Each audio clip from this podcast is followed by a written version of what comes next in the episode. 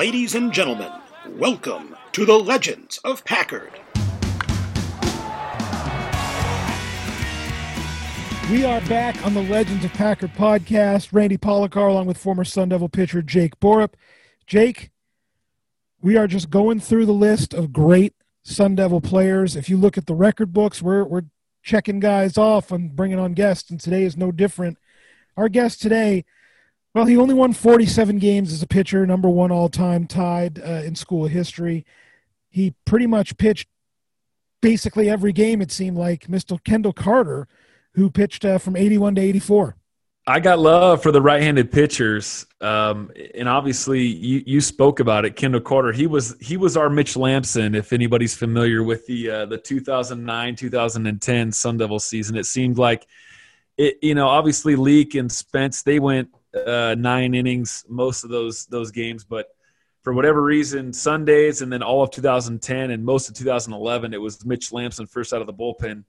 I don't think Mitch ever got 19 wins in a season though, and as a freshman in 81, I mean that this this year alone is eye popping. 19 and one, 2.8 ERA, uh, 28 games, five starts of those, uh, 110 innings pitched, and he manages to get almost 20 wins in a season. He he he had a great career. Obviously, Kendall Carter, uh, a man that needs no introduction to Sun Devil baseball. Uh, so I'm looking forward to chatting with him. Kendall, thank you so much for joining Jake and I here today. Hey, it's it's an honor. I'm I'm really excited about it. You guys are. I've listened to. Um, I didn't know about your guys' podcast, and uh, Scott Golby turned me on to it, and um, I listened to most of them, and they're it's really a cool thing you guys are doing. So I'm honored to be on it. Mr. Kendall Carter, from one right-handed pitcher to another, man. Welcome to the podcast. We're excited to have you. Uh, your stats, they're unbelievable, man. Every time I go through some of these bios that Randy sends me, I'm like, holy, I didn't know these stats could ever exist in a college season. I mean, almost 50 wins in your career, 430 innings pitched, man. That's uh that's sometimes, you know, that's like half a team's innings pitched in a whole year. So uh, welcome to the show. Obviously, we want to hear some of the background, some of the story that uh, that you have. How did you end up at ASU? Where are you from? And uh, kind of walk us through your recruiting process uh, in the, the early '80s. Okay, um, I went to Coronado High School in Scottsdale. I grew up um, basically in the border of Tempe and Scottsdale there, and so as a kid, little leaguer and on, um, you know, my we would go to ASU games. I remember uh, if you ASU U of A game I mean, you had to get there four hours early. It was batting practice hadn't even started yet, you know, because it was sold out at Packard.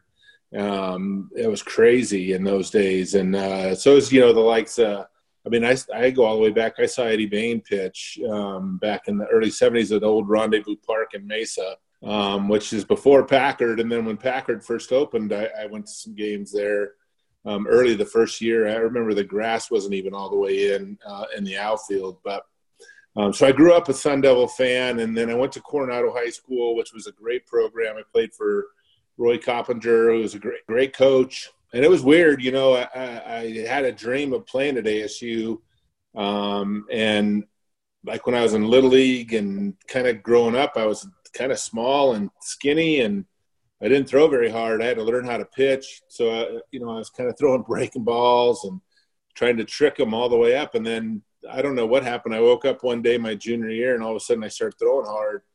But I had this ability to throw strikes and throw other pitches and all that. And then when the velocity came, Coach Brock started recruiting me uh, after my junior year. We won state at Coronado in '79, um, and then that summer, Coach Brock recruited me.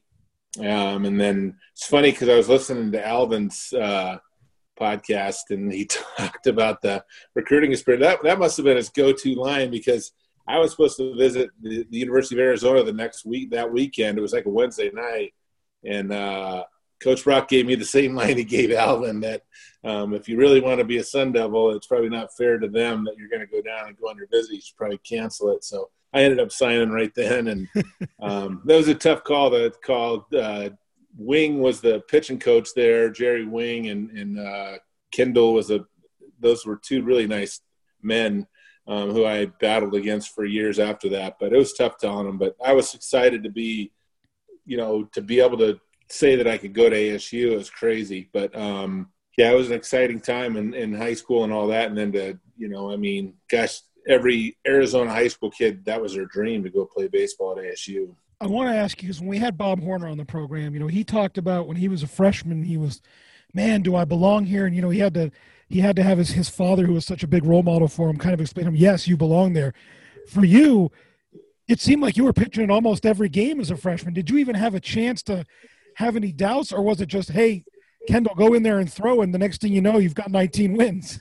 Well, you know what? It's really funny that you say that because when I went, I got recruited by um, a different pitching coach. Larry Smith was the pitching coach in 1980, and he recruited me. And actually, that summer after my senior year, he had worked with me and he changed my delivery to more. He was kind of a an old Cincinnati Red Tom Seaver disciple, and he changed my delivery to a drop and drive. And then he ended up leaving, um, and I really struggled that summer. I really struggled with that delivery.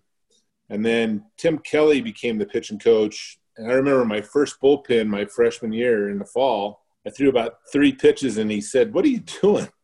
and I said, What do you mean? That's my delivery. And he goes, What are you trying to do? He's like, It doesn't look right. And I said, Well, I'm, you know, drop and drive. And he goes, like, he goes, That's awful. He goes, like, is that the way you always pitch? And I said, I go, No. And he goes, Well, let me see that like what's comfortable for you. And right then and there, I mean, it was like a total change for me delivery wise, then the first time I pitched an inter squad game, now you're talking about maybe one of the best offensive teams. I, I, would love to see a better one in NCAA history. I mean, those guys, we scored so many runs, we just pummeled people. Um, but we had to pitch against them in, in inter squads, and I got killed the first time. Everybody did, but we I just got crushed. And I remember leaving that day thinking, I don't belong. I can't pitch here. I'm not good enough to pitch at this level. And I remember Coach Kelly talked to all of the pitchers and said he talked about changing speeds and made every one of us throw a changeup in fastball counts. So 1 0, 2 0, 3 1, 3 2. We had to throw a changeup. So I remember going up to him after that meeting and saying, Hey, I don't have a changeup. You know, not many high school guys throw a changeup. And he goes, Well, you better learn one between now and the next time you pitch. You know, throw a BP fastball, something. So I, you know, you had to do it. And I, so I just kind of jammed it in my hand a little bit and threw a BP fastball. It was crazy how effective it was. I, I always was able to throw strikes, so I could throw it over the plate. And I was getting pop ups and ground balls and really took off that concept of changing speeds and throwing something off speed and fastball counts really hit me and, and I had success with it. So I pitched in the fall. We had we played other teams and, and I did okay against other teams um, the crazy thing, so that the fall's over, and I had my meeting with Coach Brock, and he told me I was going to be on the JV team, and that I maybe pitch an inning, get some innings midweek, but I was going to be on the J, JV team. So I, you know, I left there. I, I, I didn't really know what to expect going in, so I, I wasn't sure. So I remember I went back and Coach Kelly said, "Hey, how'd your meeting go?" And I said, "It's good." He said I was going to be on JV, and he goes, "No, you're not on JV. I'm going to use you out of the bullpen." Because he gave, and it was, you know, in college baseball, I don't know how many people did it, but we had defined roles. So he's like, "You're going to be a long man. That's what you're going to do. So don't worry about it." So the spring rolls around, and um, freshmen, you had to earn to get your name on your jersey. I didn't have my name on my jersey. If you look in what's called Wells, we called it Activity Center, but uh, Wells Fargo, the national championship team pitcher, me and a guy named Jim Jefferson, who was another freshman, we were had pitching jackets on because we had to share a uniform. that at the start for the before it was all the way up until Pac-10 started. So we would um, we would both be in the bullpen, and they would call down and say uh, we shared it. It was number 25. We shared it. So whoever you know, JJ warm up, he would put the jersey on and go in with no name on it, or it was me. it was crazy. So the, for the first month, I didn't. So we played. I can't. I think we played Long Beach State or Cal State LA, one of those. And before Long Beach State was Long Beach State, and uh, the third game of the series, Sunday game, um, our starting pitcher Jeff Ahern was a senior, and he walked four or five in a row he got pulled. I went in. I pitched five innings. I got the win. The next weekend, same thing. He walked three or four in a row. Got taken out in the first inning. I got the win. Um, so I started getting those kind of opportunities, and uh, then it was like Coach Brock's like, "Yeah, you're not going down to JV. You're going to pitch on varsity." And I was like, "All right," you know. And then, um, obviously, by the time Pac-10 rolled around, I mean, I, I was I was vulturing them, man. I, I was getting wins on Fridays. I was getting wins on Sundays. I'd come in, our starters would go three or four innings, and and then all of a, they couldn't get out of it. I'd go in, and throw three or four innings, and um, get the win. And and Kevin Dukes would come in and close it out, and uh, we did that twice a week, sometimes three times a weekend. And um, I mean, I was I would get mad when they didn't get two wins a weekend. It was it got to be crazy. So I don't know. I, I have no. I mean, it was like a Cinderella dream year for me. I, it was crazy. Well, yeah, it seemed like you had quite the formula. I mean, uh, for those of you who don't know, your 81 year, I don't know that it get, gets much better. Uh, 19 and one as a, as a pitcher, 2.8 ERA. You appeared in 28 games. I mean, that's that's un, that's unreal. You do end up having five starts. You throw a complete game, 110 innings pitched. Oh, and by the way, you uh, you win a national championship that year that that sounds like a year in itself. You you know you don't play 82 to 84, you're good to go as far as your college years go. But you talked about some of your expectations going into 81. You didn't even feel like you belonged. You know, even Coach Brock told you that you were going to go down to JV. What were kind of your expectations going into 82? I mean, you just come off arguably one of the greatest seasons, single seasons in ASU history as a pitcher as a freshman, no less. I yeah. mean, some guys junior senior year they don't even have those good of numbers. You're as a freshman, almost 20 wins. What was your uh, what were you thinking, kind of going into year two there, Kendall? I thought I was going to win 20 games. I mean, right? Was yeah. My mindset, you know, like uh, we uh, we were going to kind of go with the same formula. Kevin Dukes um, graduated and signed. So uh, it was still me in the bullpen, and I was going to kind of throw the middle innings, and, and that was the plan. And we had brought in uh, Mike Hogan and Donnie Smith and guys like that. Randy Newman was there, and the starters were doing better. So I wasn't getting the same opportunities um, that I was the year before. So I didn't win. I only won six games that year.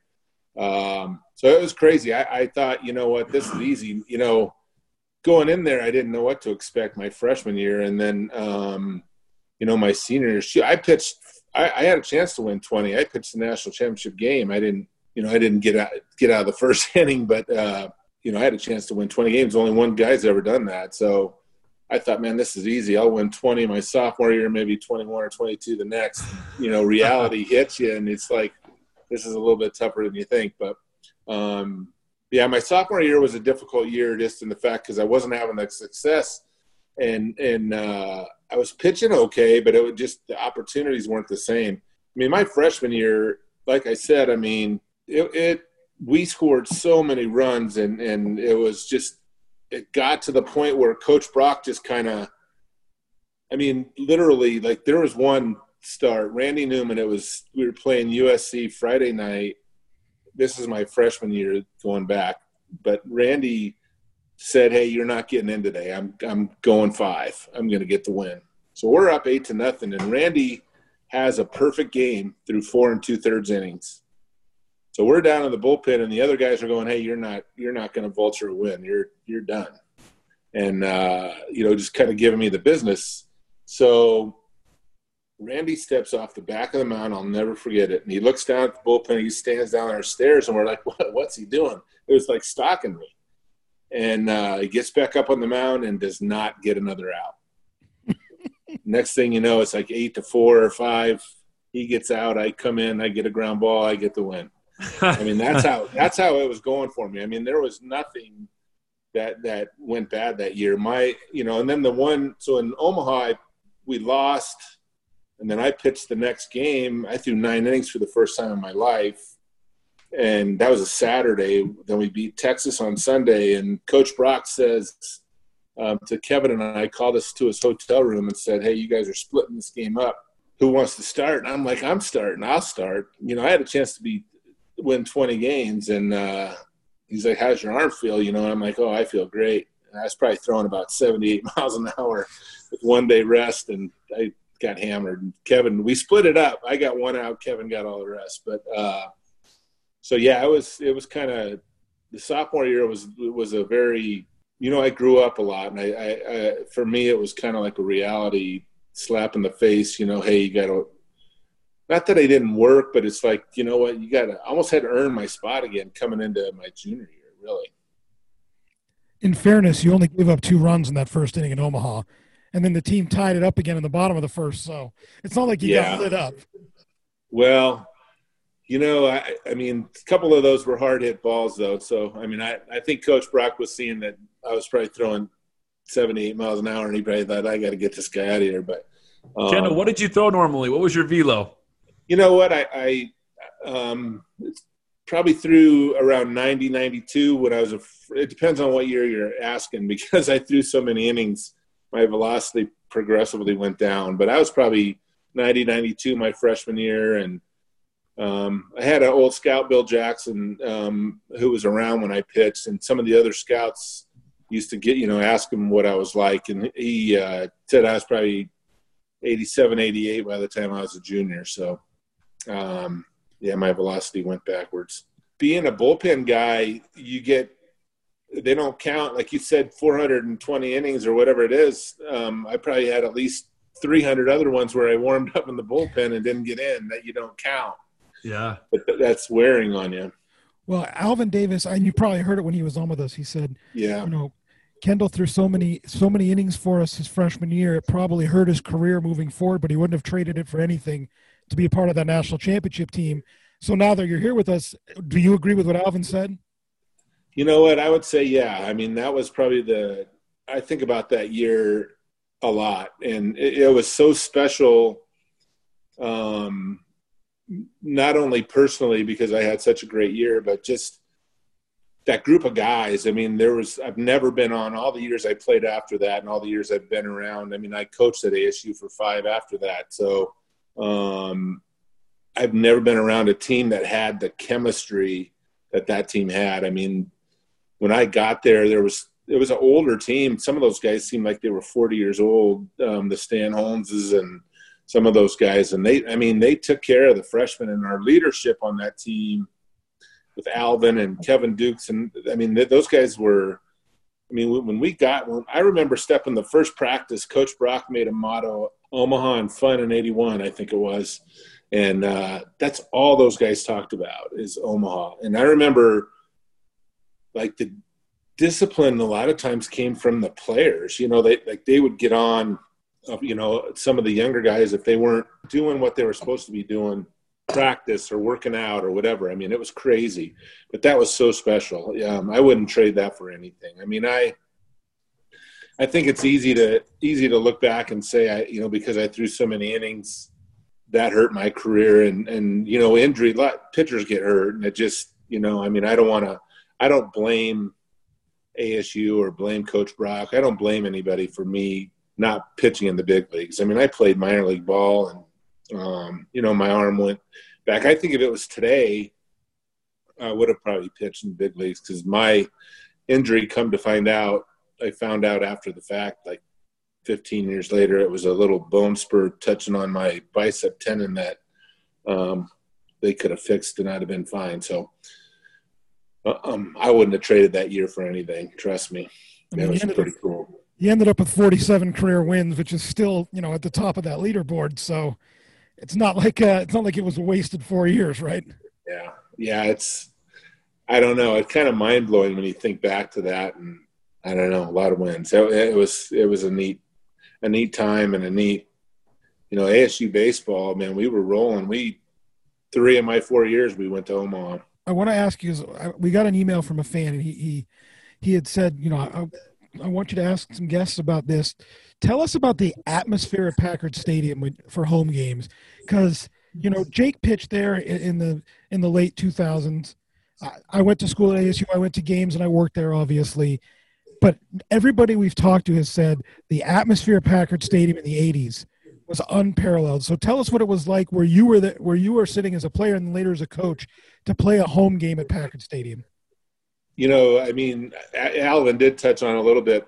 We had crazy loyal um, group right above the dugout that went from some of them were students and some of them were old retired people, and um, they were very vocal. Um, it was a lot of times it was so funny how they, you know, I would rag the third baseman or the pitcher. Or, I mean, it was a tough, tough atmosphere for an opposing team to come in. Um, and then we had the guys down in left field. Yeah, Chief Hall, guy named Chief Hall. I'll never forget Chief. He, um, but those guys brought cool chests of beer, and uh, that was a rowdy group down in the left field bleachers there. And uh, it, when when the bleachers were taken out at Packard, that was one of the saddest days for me because those were back in the day you know that that was where a lot of the stuff was going on. It was crazy down there, and it, I can imagine it was a fun time for those guys. Um, and I, I, can't remember what year if it was.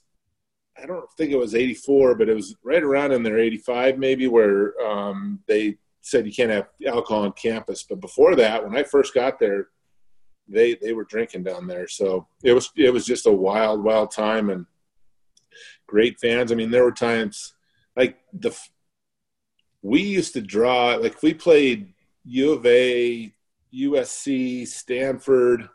Um, we always had eight thousand people. Always like a bad crowd for us was three thousand. Like we could play, you know, a, a, a Mason State or something like that on a Tuesday and get three thousand. That would be a bad crowd for us. So um, the the worst Pac-10 crowd we ever got was you know maybe five. I mean, we it was it was good. The fans were there, and you know there was nothing else going on at that time. At you know early on, the Suns weren't very good yet. There was no football. There was no pro basketball. So we were the talk of I mean, we were front page on the sports page every every day every game. So um, it, was just a wild time, and and the, the fans were, you know, a lot of them traveled with us a lot of them traveled with us on on our plane, like our flight. We, they'd be on our flight, so it was pretty cool. We knew them personally. We knew them by you know named, and you know we would run into them out eating dinner or whatever, and um, so it was special. It was a special bond um, between those guys and us, and a lot of times we would, you know, feed them some information on opposing players if, if that needed to be. hey, get on this guy. And, you know, he, he drives a Dodge Dart car, or, you know, something like that. And they would just wear him out. And then, then after the series, the players would go, how did those guys know so much about us? like, we don't know. They do their homework. So it was fun, though.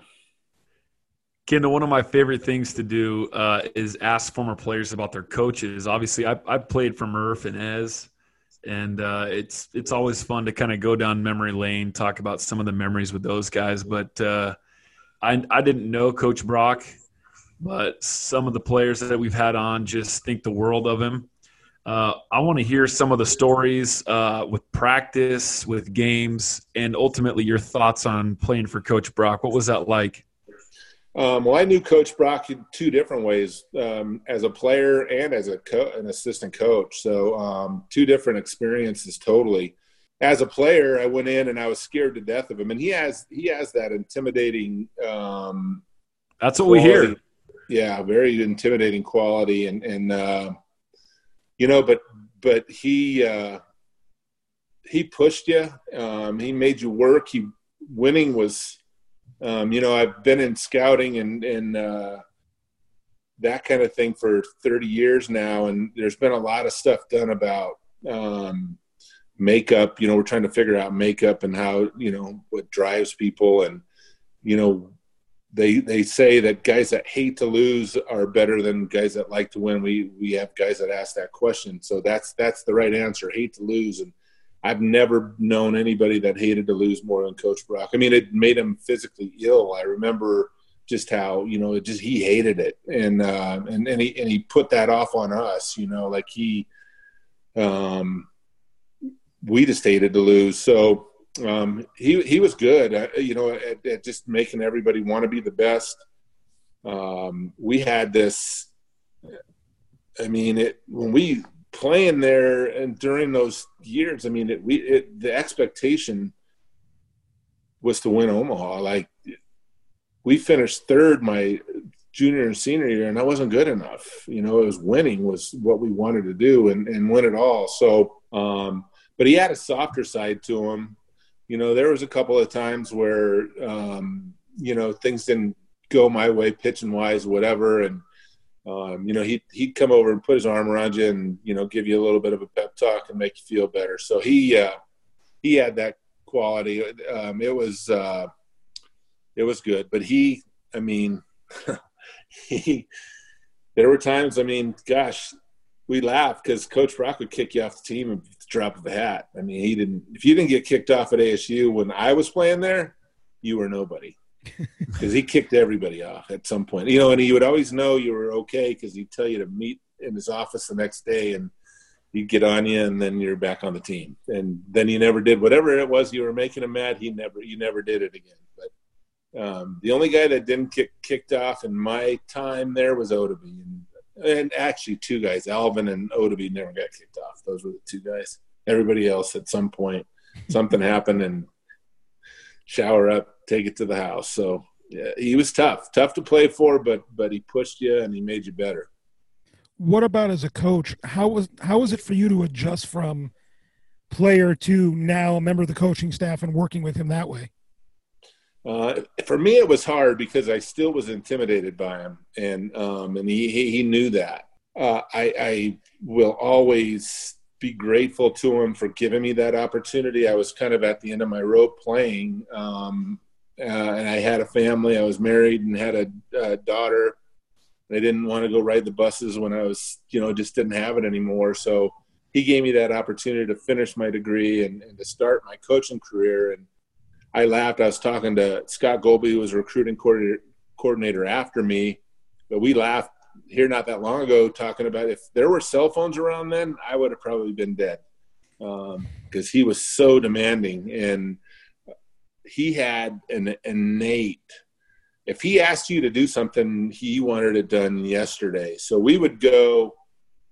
When I started doing the recruiting, we would um, have a list. So he would have a list of guys to call. I would have a list of guys to call. Pentland would have a list of guys. Dub Kilgo and then the next day, inevitably, there was always one guy somebody missed, and that would be the guy. I don't know how he knew it, but he knew that you didn't get a hold of him, and he would. His answer was always the same. So he wasn't home at eleven o'clock at night.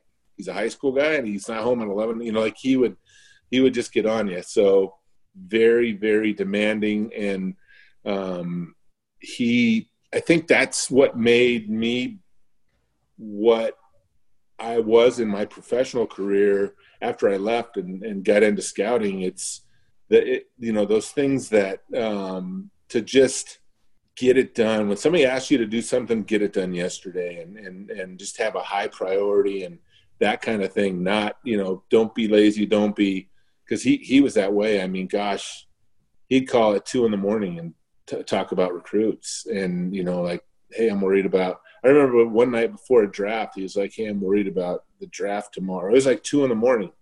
Uh, we're going to lose some guys, and I'm like, "Yeah, I think we will too, but you know, we can't do nothing about it right now. Like, why don't we wait till the draft comes tomorrow?" But so he, he was that way. Like he, I can't imagine if we had cell phones in those days. I, I, he would have called every ten minutes, but but it made you better. I mean, at the end of the day, it made us all better, and um, he the one thing I, I, I really saw the method to his madness, and, and, he always had surrounded himself with good people. Uh, Jeff Pentland is probably the best instructor, teacher, coach that I've ever been around, and and 30 years of pro baseball and college, you know, nine years of college baseball. I mean, he he could really coach and really teach, and um, you know, there's guys that know a lot about stuff like hitting and that, but there's other guys that know a lot and then can teach it, and that was him. I mean, he, I learned everything I know about recruiting, scouting, coaching, all from Coach Pentland. So that was,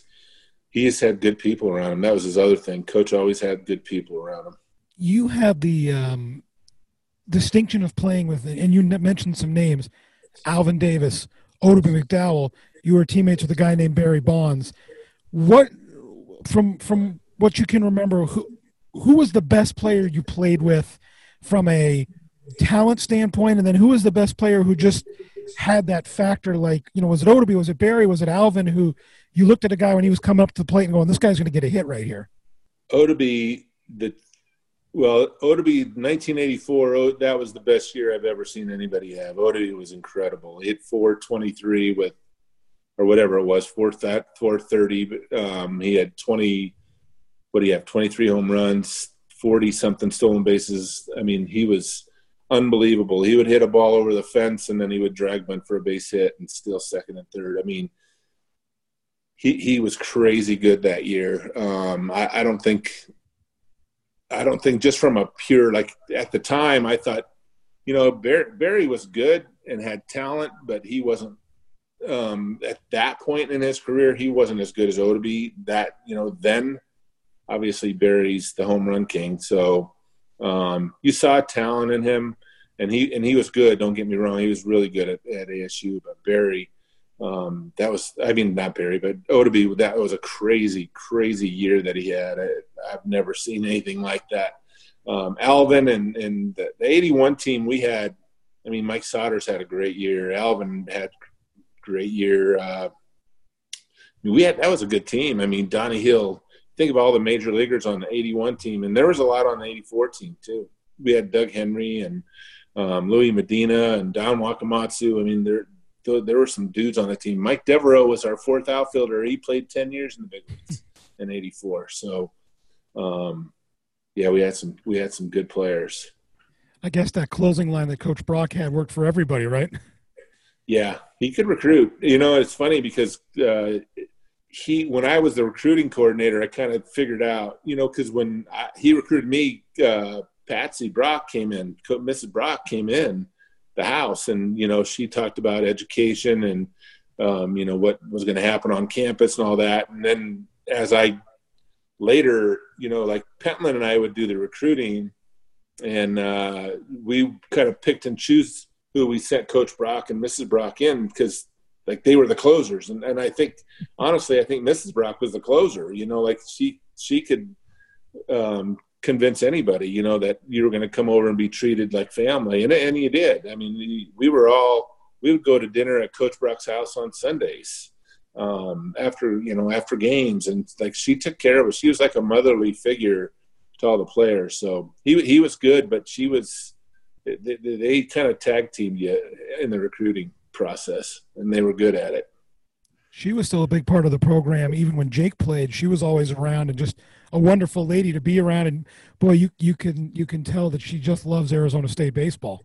Yeah, she really does. She uh, she was such a big part of the program in the '80s. I, you know, even as a coach, um, but she uh, definitely loved loved ASU baseball and loved being loved the players and took care of them. And, and I want to switch gears a little bit. Uh, you mentioned before that you had played uh, three years in the College World Series. Obviously, ASU baseball synonymous with Omaha, and half the reason that Randy and I even started this whole show was the idea of the memories of Omaha. And you know, you you mentioned before, you said something to the effect of, you know, you guys forget or you said something that you, you played in there three out of four years. Well, that was the norm. I mean, everyone that we've had on this show either went to Omaha, you know, more than half of the years that they were there. Uh, I did the same. I was there for uh, three years and went to Omaha twice. And obviously, in, in recent years, that kind of hasn't been the trend. So we're we're out here more or less uh, talking about the the special place that is Omaha, the magic of Omaha, and really trying to reconnect AC baseball with Omaha. So, what made Omaha so special for you? Obviously, you went there in 81, you win the whole thing. You probably thought, hey, this is easy. I'm going to go do it for the next three, four years in a row. But we all know how difficult it is. But that being said, we understand how special of a place Omaha is for college baseball. I mean, there's really no place better. It's like the Final Four, the, the BCS or what used to be the BCS, I guess, for college football. But um, tell us about Omaha. You were there for three years, and, and, what made that so special for you in the early '80s, especially winning a national championship. Yeah, there. I mean that that was in and of itself, you know, such a great, great feeling that I'll never forget. That you know, I can remember pretty much every game in, in that. Um, you know, in that World Series. Uh, really, all of them I do. It's such a such a fun time. But you go back. I mean, if you think about um, when you show up, there's a there there's people there to to greet you getting off the plane, and You know, the the Rosenblatt had such a unique, you know, old school feeling to it. You know, just uh, in fact, I, I'm not a big fan of the new stadium. The, the new stadium is crazy nice and, and all that. I've been in it, but it, it just doesn't have the same feel as Rosenblatt. Too corporate. Yeah, no doubt, no doubt. Um, Rosenblatt just had just for whatever reason that feel. Um, the fans, you know, uh, the fans there were crazy. I mean, there were people that were wearing ASU stuff and flags and different things, and you know, you're like, who are those people? And then you know, they might have been from Nebraska, or they might have been from Kansas, and they were ASU baseball fans that were, you know, first time they ever saw us play, and um, I don't know, just such a special special thing, you know, and, and you're kind of treated like a big leaguer while you're there, and and you know, there's nothing there's not a better feeling. You know, you go up to the press box after the game and you talk to the media if you did well, and, and uh, I don't know, it was really cool. It was really cool. I remember, and Coach Brock talked about a lot. Hey, if we win, we get two days off and we can, you know, go do some things. Um, if we lose, you got to play every day, you know. So, but we would win. You know, we won the first two games, and you know, we had some time to kind of see the city and. We went to Boys Town, I think that's what it's called, and we just kind of did some things. So it was really as a you know I was 18 or 19 years old, and just to see all that stuff, it was just eye opening and just crazy fun. I mean, living on a cloud, really, it was it was a lot of fun. But it, there's that's such a special feeling, and it's it's hard to describe. If you've ever played, and I know you have, um, if you've ever been there and, and experienced that whole thing, um, there's there's no better no better feeling, and that's I don't know if you never if a if a baseball college baseball player didn't get a chance to play there, they they missed a lot. Was there a particular game that you remember in Omaha that kind of stands out to you as far as like, wow, this is Omaha? I think my freshman year, my um, I had pitched mainly out of the bullpen, and I had no.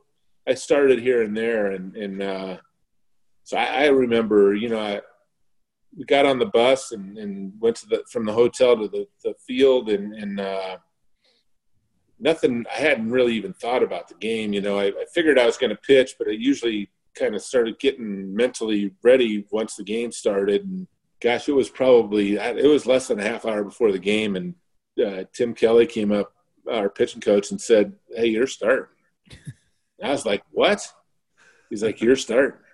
And uh, he's like, "You need to start warming up in about ten minutes, so go down and stretch." And I'm like, "You got to be kidding me!" Like I didn't, I didn't even have time to be to even think about it, to be nervous. But I just remember starting that first game, and I and and the guy that started, I was 17 and one, and the guy that started for Texas was 17 and 0, and uh, they had Spike Owen and and uh, you know they had a great team, but uh, we ended up winning, I think five or six to two and I think I went five and two thirds maybe.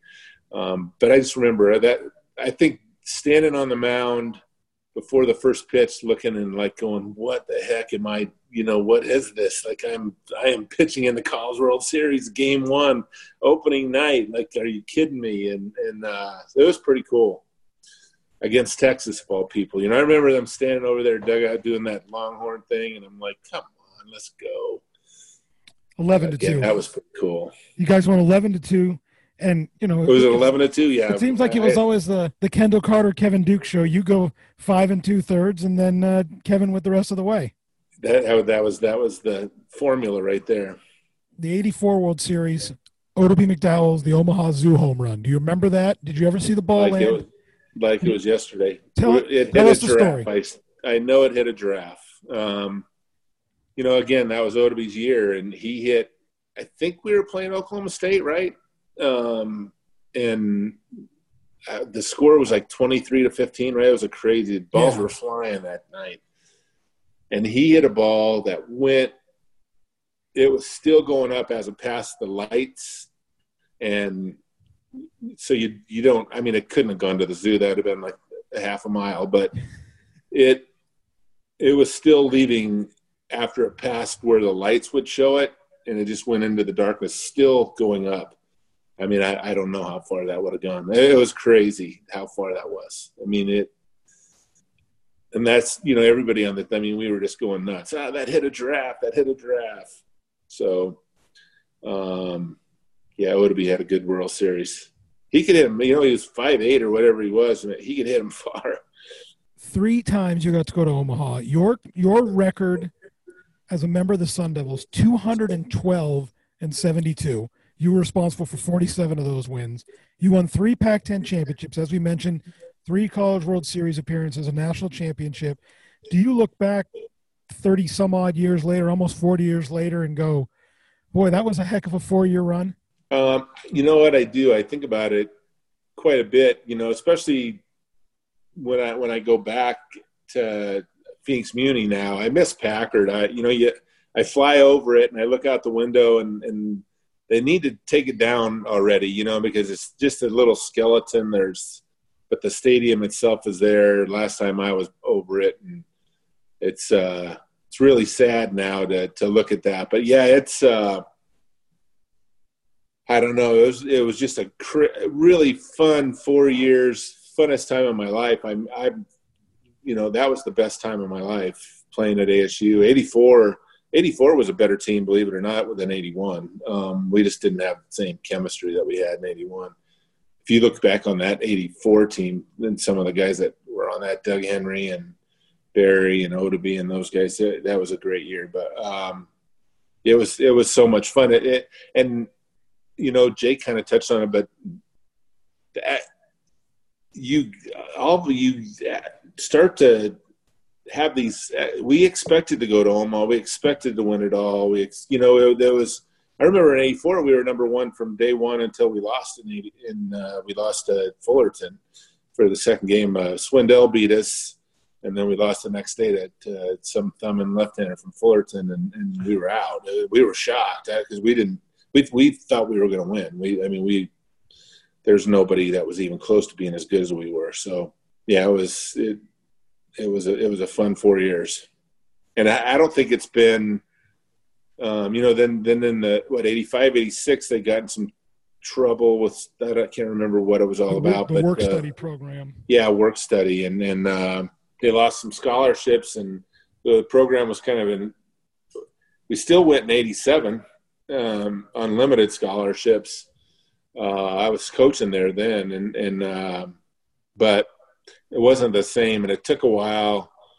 Uh, probably in the late night, uh, late '80s, to get it going again. Um, and then Murph kept it rolling when he got in there. So, um, but the my four years there, you know, we should have gone in '82. We kind of got upset by Fullerton, who ended up winning it all. But um, uh, we we we had good we had good players on the bench that didn't play um, just about every year. So really, really special time to be an ASU baseball player. But you know, you look back now, and you know, just going to Omaha and not, you know, not getting there, and and you know, the fans were spoiled. Uh, it's not that easy. I think it's tougher to go to Omaha now than it was in our years because I think there's better programs. There's more programs that are good for players to choose from. Kendall Randy asked you a little bit about Packard Stadium we love Packard, revere Packard. We, you know, so many wonderful memories there. Was there any road trips that you particularly looked forward to? Uh, interestingly enough, you're an Arizona guy. We always ask, you know, the Washington guys, they loved going back to Seattle. The Southern California guys love to go back and play SC or UCLA. Was there a particular road trip that you really enjoyed? Um, I love to go down to Tucson and play uh, U of A. We we were better than them for four years and and pretty much dominated them, and it it was fun. That one was fun. I mean, Tucson's not the greatest place in the world; it's probably one of the worst. But um, we, we never went to Washington. You know, we liked. I liked. We played Texas. It seemed like a couple times um, there. That was a fun trip. Tough to win there. The umpires were brutal. Uh, Still are yeah, you couldn't. You couldn't. If you were leading late in the game, you couldn't throw a strike for some reason. I don't know. Control usually got lost, but that was fun. I like go. I like playing SC and UCLA and Stanford was Stanford was tough at home. They were weird. We always used to assume that they had to do homework on the road, so that's why they weren't as good. But they were bad on the road, good at home when we in my years. So for playing there was a little bit tougher. Was it more for this the team, the competition playing against those those guys, or was it just you like the scenery in, in San Francisco and Los Angeles? Um, you or both. LA that just just at, in LA, you know, USC with Rod Dedeaux was still a coach there, and yeah, you know that the tradition of the program, and you know they drew a little bit. And, um, you know they had the they had the I can't think her name was Madeline Frank playing the organ, and when Dedeaux would go out to touch the pitcher, they'd play the that president song. Da, da, da, da. Hail to the chief. yeah, exactly. So I, I guess that was kind of cool. Um, I mean, we didn't do much you know, we were at a hotel, so it wasn't necessarily that. Cal was not that, you know, I remember Cal, it seemed like you were, the field was slanted. You had to run uphill to go to first base. But yeah, I don't know. SC probably more for the tradition. Um, U of A was more just, gosh, man, the, I remember people shooting fire rockets onto the field from behind the stands, behind the um, home plate stands. One of the things I remember I'll never forget at U of A was before the game, the pitchers have to go out and get home runs, and uh, there was a flatbed truck behind left field fence, and those guys were out there drinking beer, and they had a bulldog, and I would always go out there and I'd sit. They'd let me sit on that flatbed truck, and I would, you know, pet the dog, and they were nice guys and all that, and then when the game would start, I'd go down and warm up and I mean, I was just getting abused by the fan, you know, by these people. And I look around, and it's the same guys I was sitting with before the game, and they were just killing me. Um, but that that was when there used to be people hanging in the trees. The they'd put the students right behind our dugout, and they were just. I mean, you couldn't get up out of the dugout. So that that atmosphere, I I was sitting at a ASU U of A, U of A game. Uh, it was still at Packard, and uh, there's probably 2,000 people, and nobody was yelling. And um, there was a scout. There's a scout named Scott Stanley who played and coached at U of A, and he was sitting kind of around me. He looked back and he goes, "Can you believe this is ASU and U of It's like a junior college game. Like nobody's saying anything." So back in the day, it was a heated, heated rivalry, and fans got into it. I noticed you didn't talk about your sophomore year trip to Hawaii. That must have been something. Well, we went to Hawaii a couple times. That was a that we.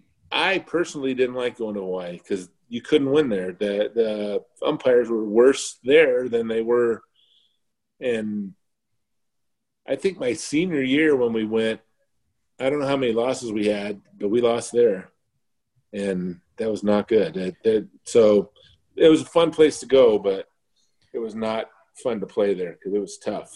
Bob Eager, the, Bob Eager, the old sports writer and former radio uh, analyst, always used to say, "You get, you're going to get rainbow when you go to Hawaii." Yep, there's no doubt about it. It was not fun. You knew it. Bob's he was the best. We had, was, I mean, think about that. We had a guy that traveled. We might have had two guys. Metcalf might have worked for um, a different paper. I'm trying to think how that worked, but we had a couple guys for because you had the Republic and the Gazette but we had guys that traveled with the team. When when we lost Bob Eager, we lost a giant chunk of history. He was my he was my go-to guy for everything. He knew yeah. every little piece about ASU baseball. Bob was the best. He had he had a great way of interviewing you too. Like he would come down and just kind of BS with you and whatever. You just thought you were like having a conversation, and the next day it was in the paper. You know, like he wrote this beautiful article and had quotes from you, and you're like, wow, I didn't even know he was interviewed. Like he didn't write anything down, or you know, like it was great. He was good at that. Are there any uh, teammates that you know you were really close to then, and you still talk to now? Are there any favorite teammates? Funny stories from teammates? Um, gosh, some of the stories we probably can't say over the air. It, that was the the one thing about that. My first year coming in, I was this innocent. Um, I talk about Rick Wilson um, was my catcher, but um, those guys partied after. I mean, they worked hard, but they partied hard. And I, I mean, I grew up fast uh, my freshman year.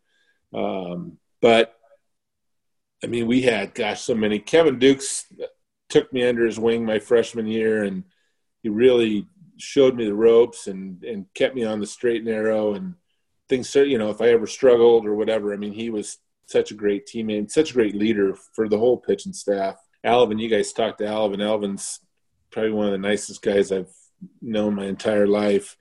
Um, in fact, I saw Alvin at a, I was at a tournament in California scouting and, and ended up, he was coaching at one of the teams and I crossed paths and we hugged and I talked to him for about, I don't know, half hour. And then went and got in the car and I was with another scout from, um, from the Yankees. And he's like, Hey, was that Alvin Davis? I said, yeah, I go, he's probably one of the three nicest guys I know. And the, the guy goes, am I one of those? And I go, no, you're not one of those. I go, I like you. You're my good friend, but you're not one of the nicest guys I know.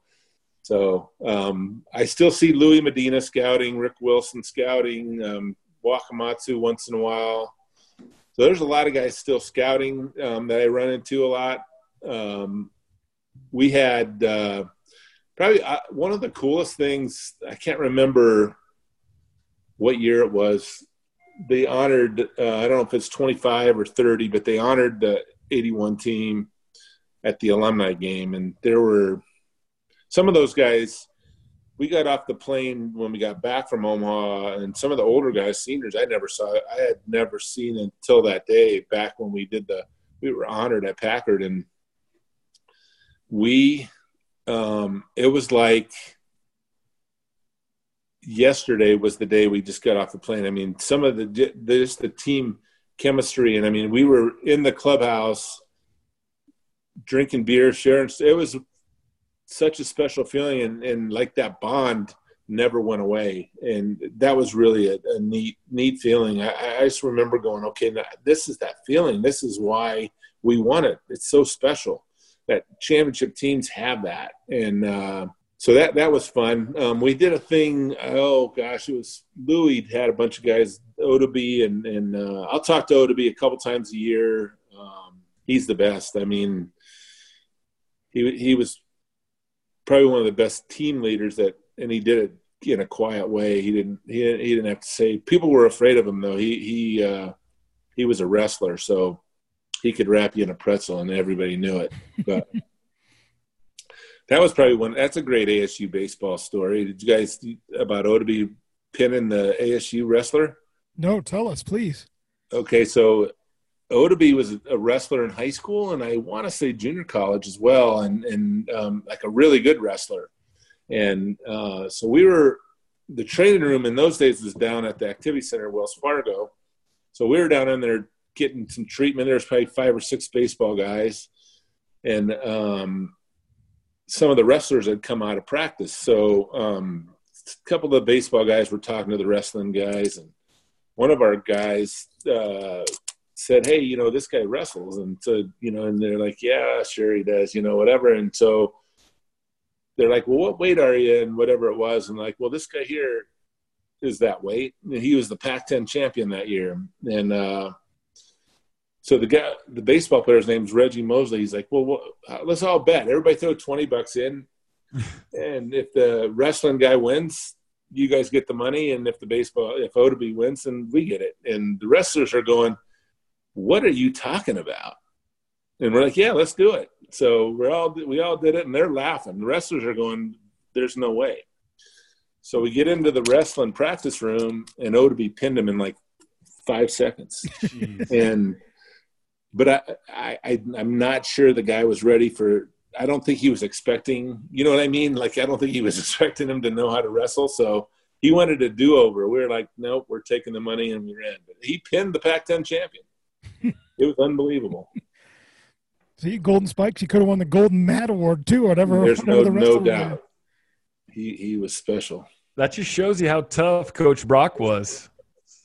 Yeah, there's no doubt. I remember one day, my senior year, it was late in the year, and we were going good. And because uh, if you weren't going good, you wouldn't have pulled a prank like that. But um, our trainer put a cast on Oddibe, um, and Oddibe walked in the dugout with a cast and crutches. And uh, Coach Brock was in the dugout, and Oddibe rounded that corner there.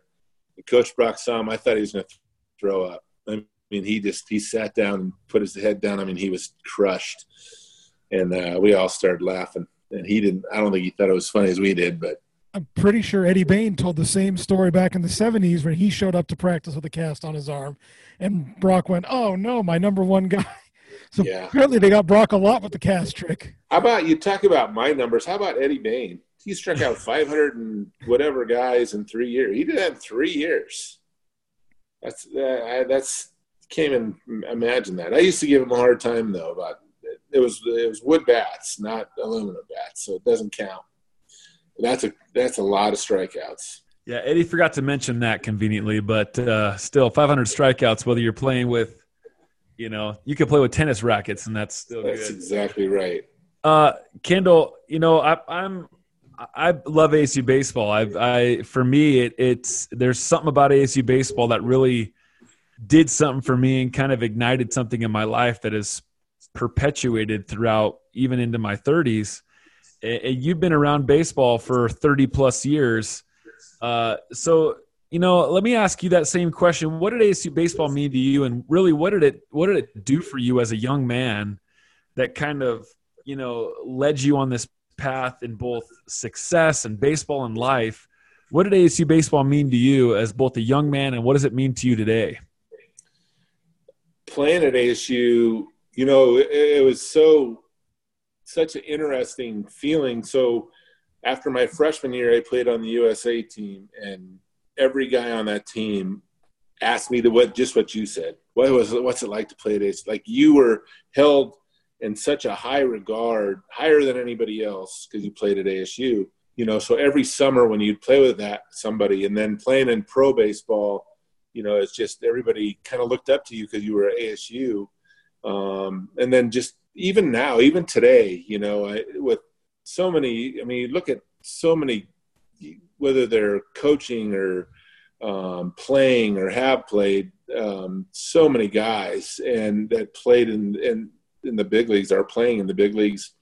And I still hear it from other people in, in our scouting department about, you know, they get on me about, oh, he's an ASU guy, or you know, he can't be any, you know. So it's just it's a it's that that's one of the really the funnest things about having played at ASU because it's like you you're like better than everybody else because you played at ASU. So it's still the program's still held in such a high regard. Um, it just you know, for me playing there, I, I think it prepared me. The competition and, and um, you know, interestingly enough, I remember signing and going to A ball and going, wait a second, what in the world? The field, the travel, the bus, you know, like nothing was as good as it was at ASU. I'm like, the meal money, nothing was as good. I'm like, what? I thought I signed and went up, not down. Like, what's going on? Um, and I don't know. It's just such a it, such a neat, neat, neat, neat place, and and honored to have played there and played with some of the guys that I played with, and um, yeah, I don't know. It it what a great place it is. Did you ever think 39, 40 years later you'd still have your name so high up in the record book in all those different categories? They helped me out a bunch on the wins with uh, shortening the season to 54 games or whatever. I think it's going to be tougher. We played 80 regular season, I think, and then more.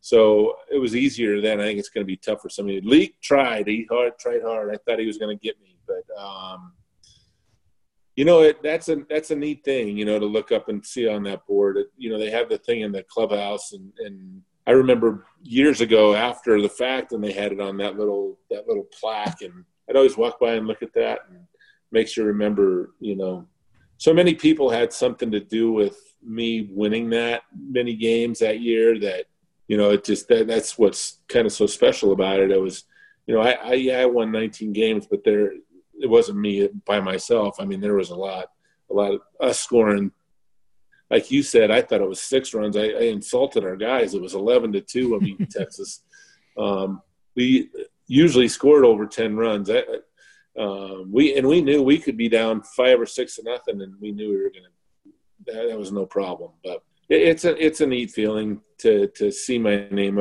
still on the record book. I I kind of like it. Hopefully, somebody will beat me someday, though. Did you think it would be? It's going to be the 40th anniversary of the national championship is coming up next June. Did you think you'd be the last national championship squad 40 years later?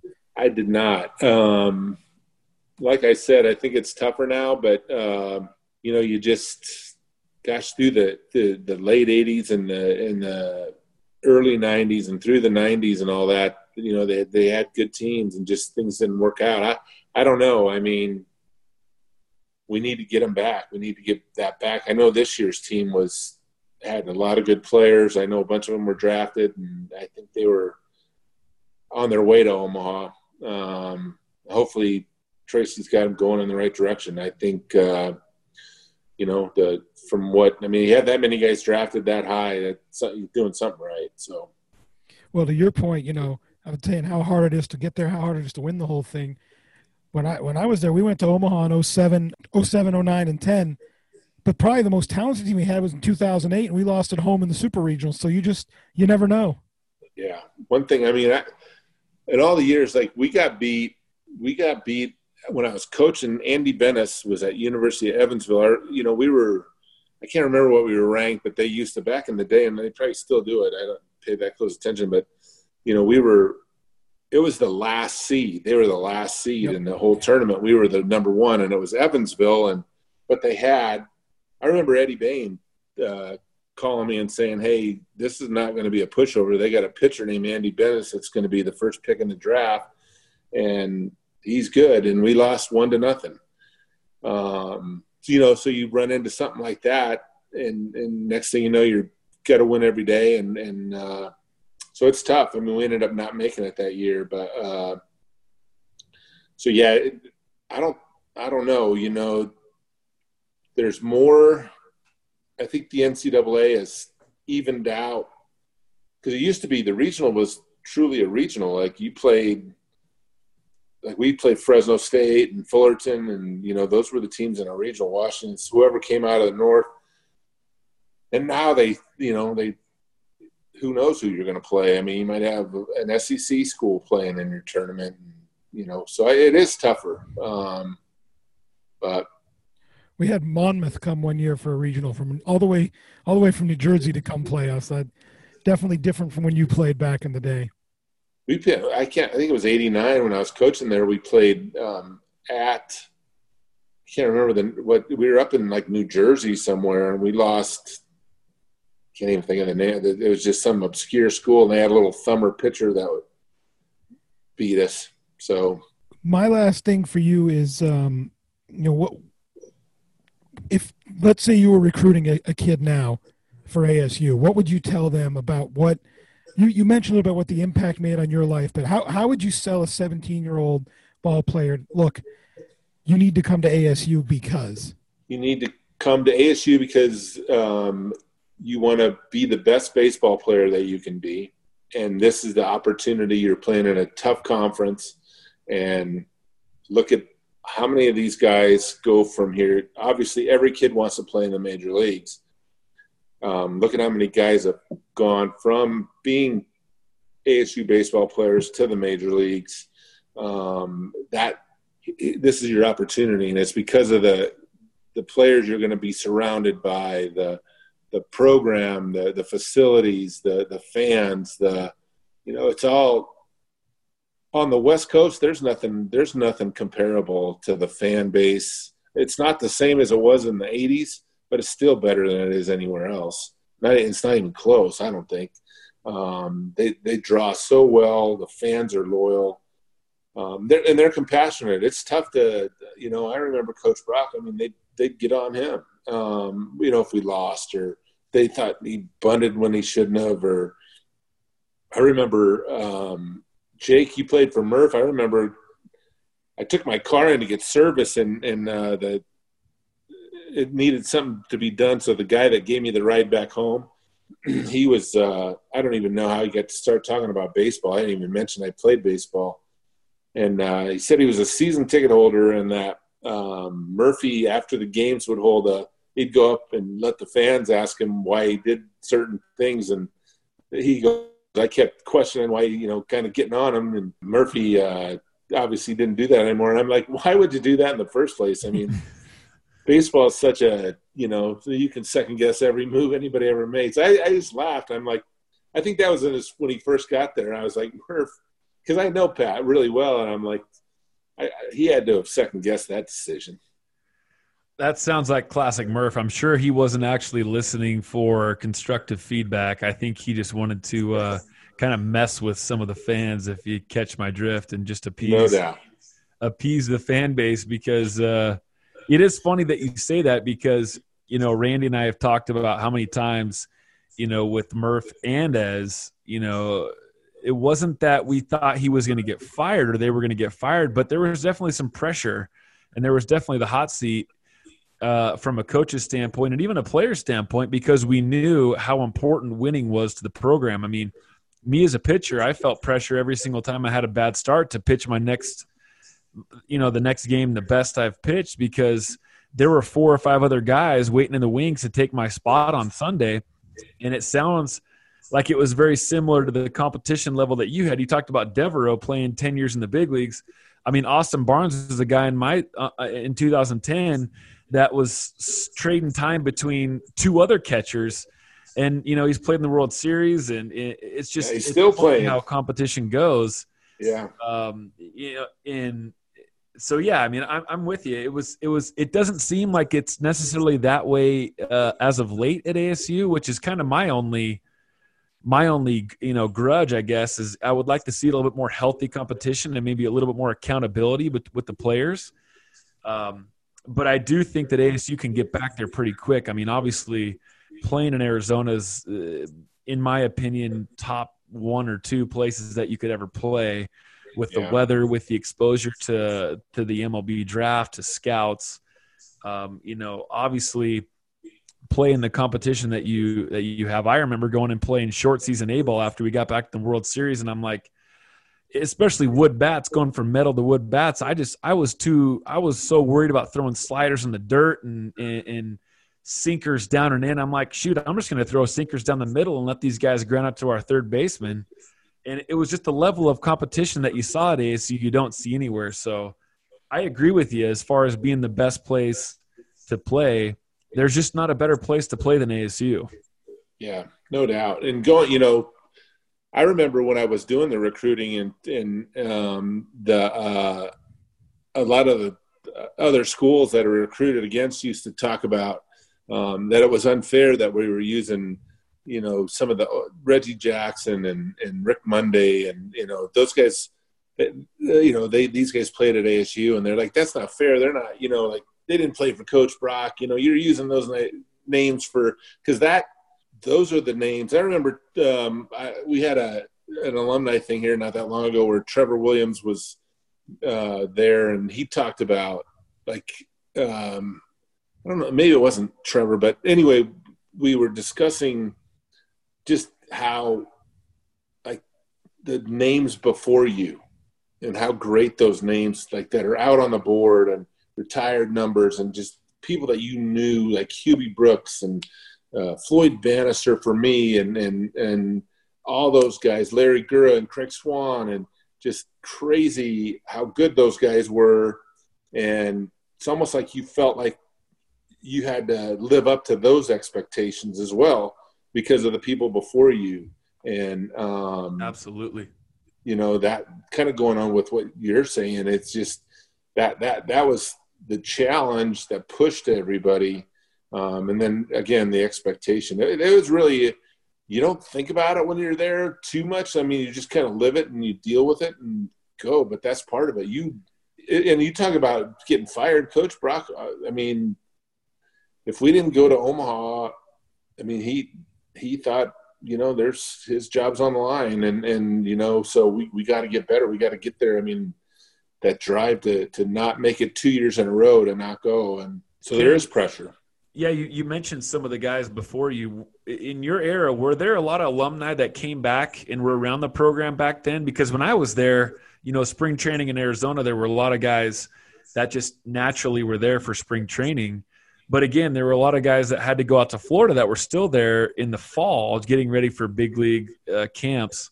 Were there a lot of guys that were around the program back when you were there in the early '80s? Yes, they were.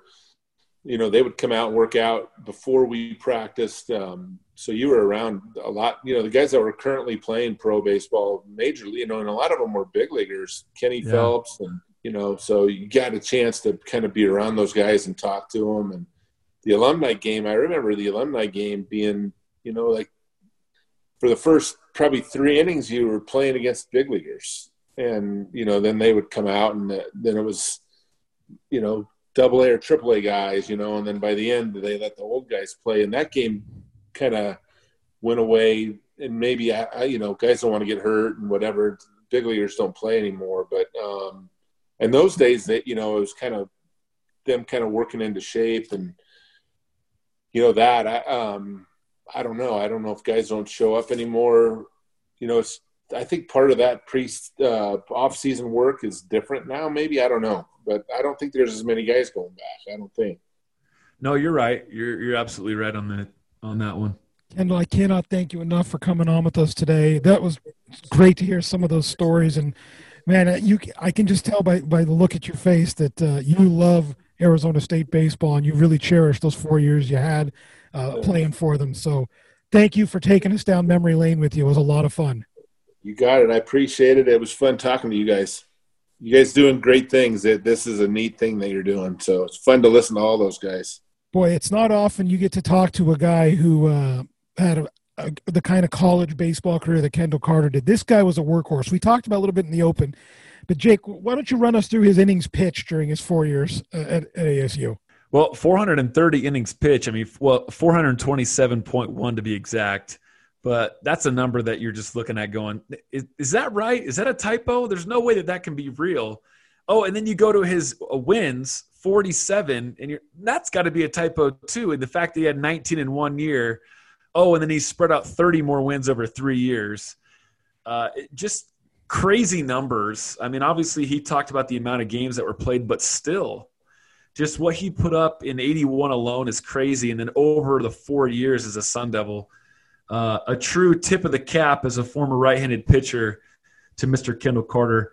What's crazy to me is, uh, still, you know, 40 years later, how much passion the guy has for Sun Devil baseball. You can truly see what kind of an impact it had on him. Uh, the more we talk about those guys that played in during Coach Brock's era, you know, the more impressed I'm, I am. I mean, you talk about that 81 team. He talks about the 84 team. Some of the players he played with, Oddibe, uh, Alvin Davis. It's just some of the names and some of the people that he played with. You're just you're like, man, I, I wish I could have gone back and, and watched those guys play in Tempe because it sounded like it was an absolute drumming anytime – uh, those guys went out and played. But man, what a cool guy to talk to, and, and someone who's still around baseball to this day. But you're right, man. 427 innings pitched over the course of your career is just insane. Now you actually have the distinction of being a teammate with the other two guys uh, in the top the top three slots in all time games pitched. Number one is Brett Bordes. You were a teammate of his in 2006. Number two and number three, Mitchell Lambson and Kendall Carter. That's a lo- that's a lot of baseball games uh, between Mitch and Brett and, and Kendall that they pitched, and Kendall kind of set the standard, you know. And, and we talked about he was in the aluminum bat era, so he was in you know the bopping days, the the 25 run games, and, and to put up the numbers that he did, 47 and nine. I mean, you talk about Mike Leake's career, 40 and six. Kendall Carter was he had seven more wins. I mean, that's and and think about it if you look at his numbers, he had won 19 games his freshman year, 12 games his junior year, 10 games his, his senior year, six and four as, as a sophomore, but he came out of the bullpen a bunch. And like he said, the starters were going longer. It's just, it's mind boggling the numbers he put up on the mound. As you look at how many games he appeared in and how many starts he made, I mean, he was 28 games, five starts, 26 games, five starts. And then obviously his last two years, you know, most of those games that he appeared in were starts. But yeah, you look at Mike, and he he he was forty over three years, but he was a starting pitcher, and he was throwing all those innings. Kendall was throwing 110 innings as a reliever.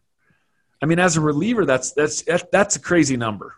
the numbers coming out of the like, like you said coming out of the bullpen and, and granted it was a different era of college baseball back then but 40 years later to still be the all-time wins leader you know still have the single season um, wins record tied with with floyd bannister and larry gura and you know he led the ncaa in victories that year at 19 and as he mentioned it was funny well next year i'll win 21 and then i'll win 23 it doesn't always work that way that 19 and 1 that was a, missed, a magical year no, but that's how it goes. I mean, you have a good year, and all of a sudden you're thinking that was easy. I can do it again. You see a lot of those guys after their sophomore year when they start getting rated as top 100 prospects, and then what do they do their junior year?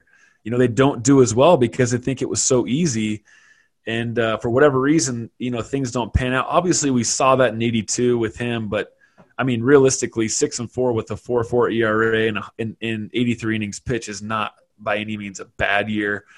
But uh, collectively, I mean, you know, this guy had had one of the greatest careers as a Sun Devil. He was an All American. He was a national championship. He went to Omaha three times. He he pitched over 400 innings and won almost 50 games.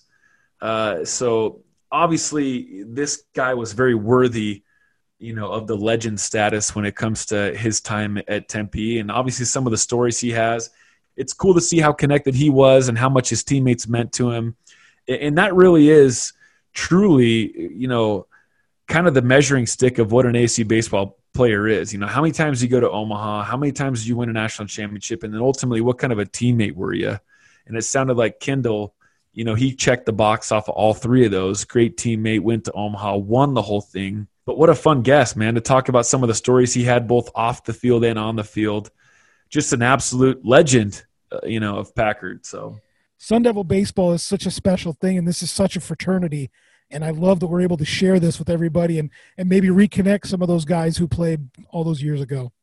Well, what's funny for me as a former player is I look at my numbers and I look at a guy like Kendall Carter's number and I'm like, this guy, you know, this guy doesn't want to talk to me. He doesn't want to talk about you know, talk to me or you. Who are we, right? Like he wants to talk to the big dogs and, and, reminisce with them. But that's what is so cool. And what you mentioned before is this fraternity doesn't matter about stats.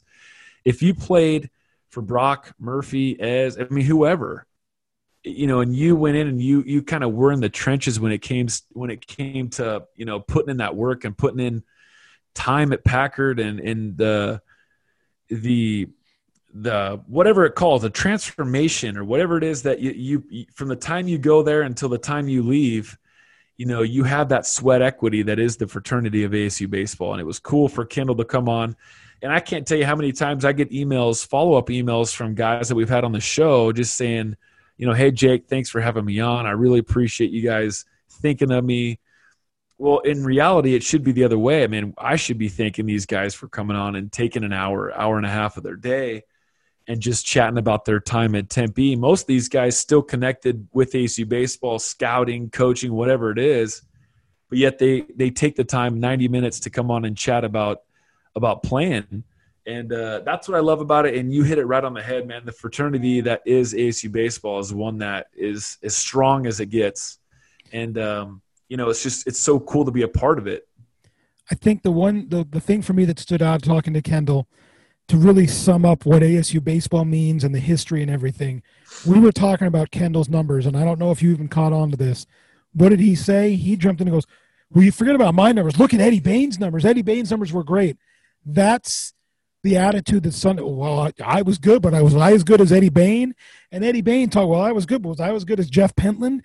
And you know, if we have guys on later on who played, you know, in your era, they're going to say the same thing. Well, I didn't put up numbers like Oddibe did. That's what makes this program. It's not just that guys play there; they understand who came before them and the expectation they have to live up to. Well, in my opinion, you, you, you look at who the best hitter ever was in ASU history, arguably Bob Horner, and he was the same guy talking about his teammates. And when he showed up as a freshman, and this guy was better than me, and that guy was better than me, and you know, you talk about Oddibe versus Barry, and and you know, guys have said that all the time. It's just we asked that question of who's your favorite teammate or what was the guy that you saw play, and, and even my era, you know, there were guys that I was like, you know, there's guys in the big leagues now, but in 2009 and 2006 and 2010, there were guys that were that were better statistically that we look at, we're like, this guy's going to get hit at every time. What did you ever think that Drew Maggi wasn't going to get a hit in 2009 or 10? Yeah. I mean, the guy was always going to get Cole Calhoun. Did you ever think Cole Calhoun was never not going to get a hit? But then you look at some of the careers they've had both professionally and, and, and in the major leagues, and you're like, you know, there's always somebody out there that's going to necessarily that, that's going to be quote unquote better but we don't we don't think about those things we just think about you know the stories and the experiences that we have with these guys and certain experiences that you know certain guys came up big in the playoffs or in the, the regionals or super regionals or world series. Kendall mentions the story about wrestling and you're just like ah it's you know it's a story that you, you'll always remember you know? And that's what's so cool about about you know your time in tempe is if you're just there as a student you know those aren't things that you're you're ever remembering or, or you're you're you're you're experiencing but you know you experience cool stuff at ASU baseball and he talked about time you know at at coach Brock's house eating dinner and you know there's times that we talk about Munchomania and and certain times in the clubhouse that we spent in 2009 and 10 that you just never forget and uh, it's so cool like you said to open up and ask these guys certain questions about you know what it was like off the field what it was like at home what it was like in class and uh, I mean, Kendall shared some some really really great stories with us today. Before we get out of here for the for the show, I do want to send a, a thank you to uh, our fans who've been sending an email, sending suggestions. Keep them coming. We love to hear them, and I we we read the emails. We definitely want to give you guys what you want. So keep sending that stuff in. And if you have a player you want to hear from, let us know. We're going to do our best to track them down for you. It's not always going to be easy. We may not uh, always be successful, but I can promise you I'm going to try. And uh, is on our list of guys to have on. We're going to try and get Tuffy Gosewisch on. There's a, uh, there's a laundry list of guys we want to bring on, uh, Dustin Pedroia being one of them. So keep sending those requests in, and we're going to do our best to, to make them happen for you. You know, we enjoy doing this, but we really enjoy hearing from the listeners and the fans who uh, are enjoying this as much as we're enjoying uh, recording these every day so yeah, we really appreciate the support and uh, appreciate you guys all the, the kind words and messages and emails that we're getting. So keep them coming. And if we suck, let us know too. So you can send those emails to Jake. Now go ahead. You can you can get us at legends of Packard at gmail.com. You can get us on Instagram, Twitter, and Facebook. So for our special guest today, Kendall Carter, and for my good friend Jake Borup, I am Randy Polakar. Thank you for listening to the Legends of Packard podcast. And honey, I just want to be back in your arms again. Follow the Legends of Packard podcast on Twitter and Instagram at Packard Legends, and like us on Facebook at facebook.com slash Legends of Packard. The Legends of Packard podcast is a Paula Truck Media production and is not affiliated with Arizona State University.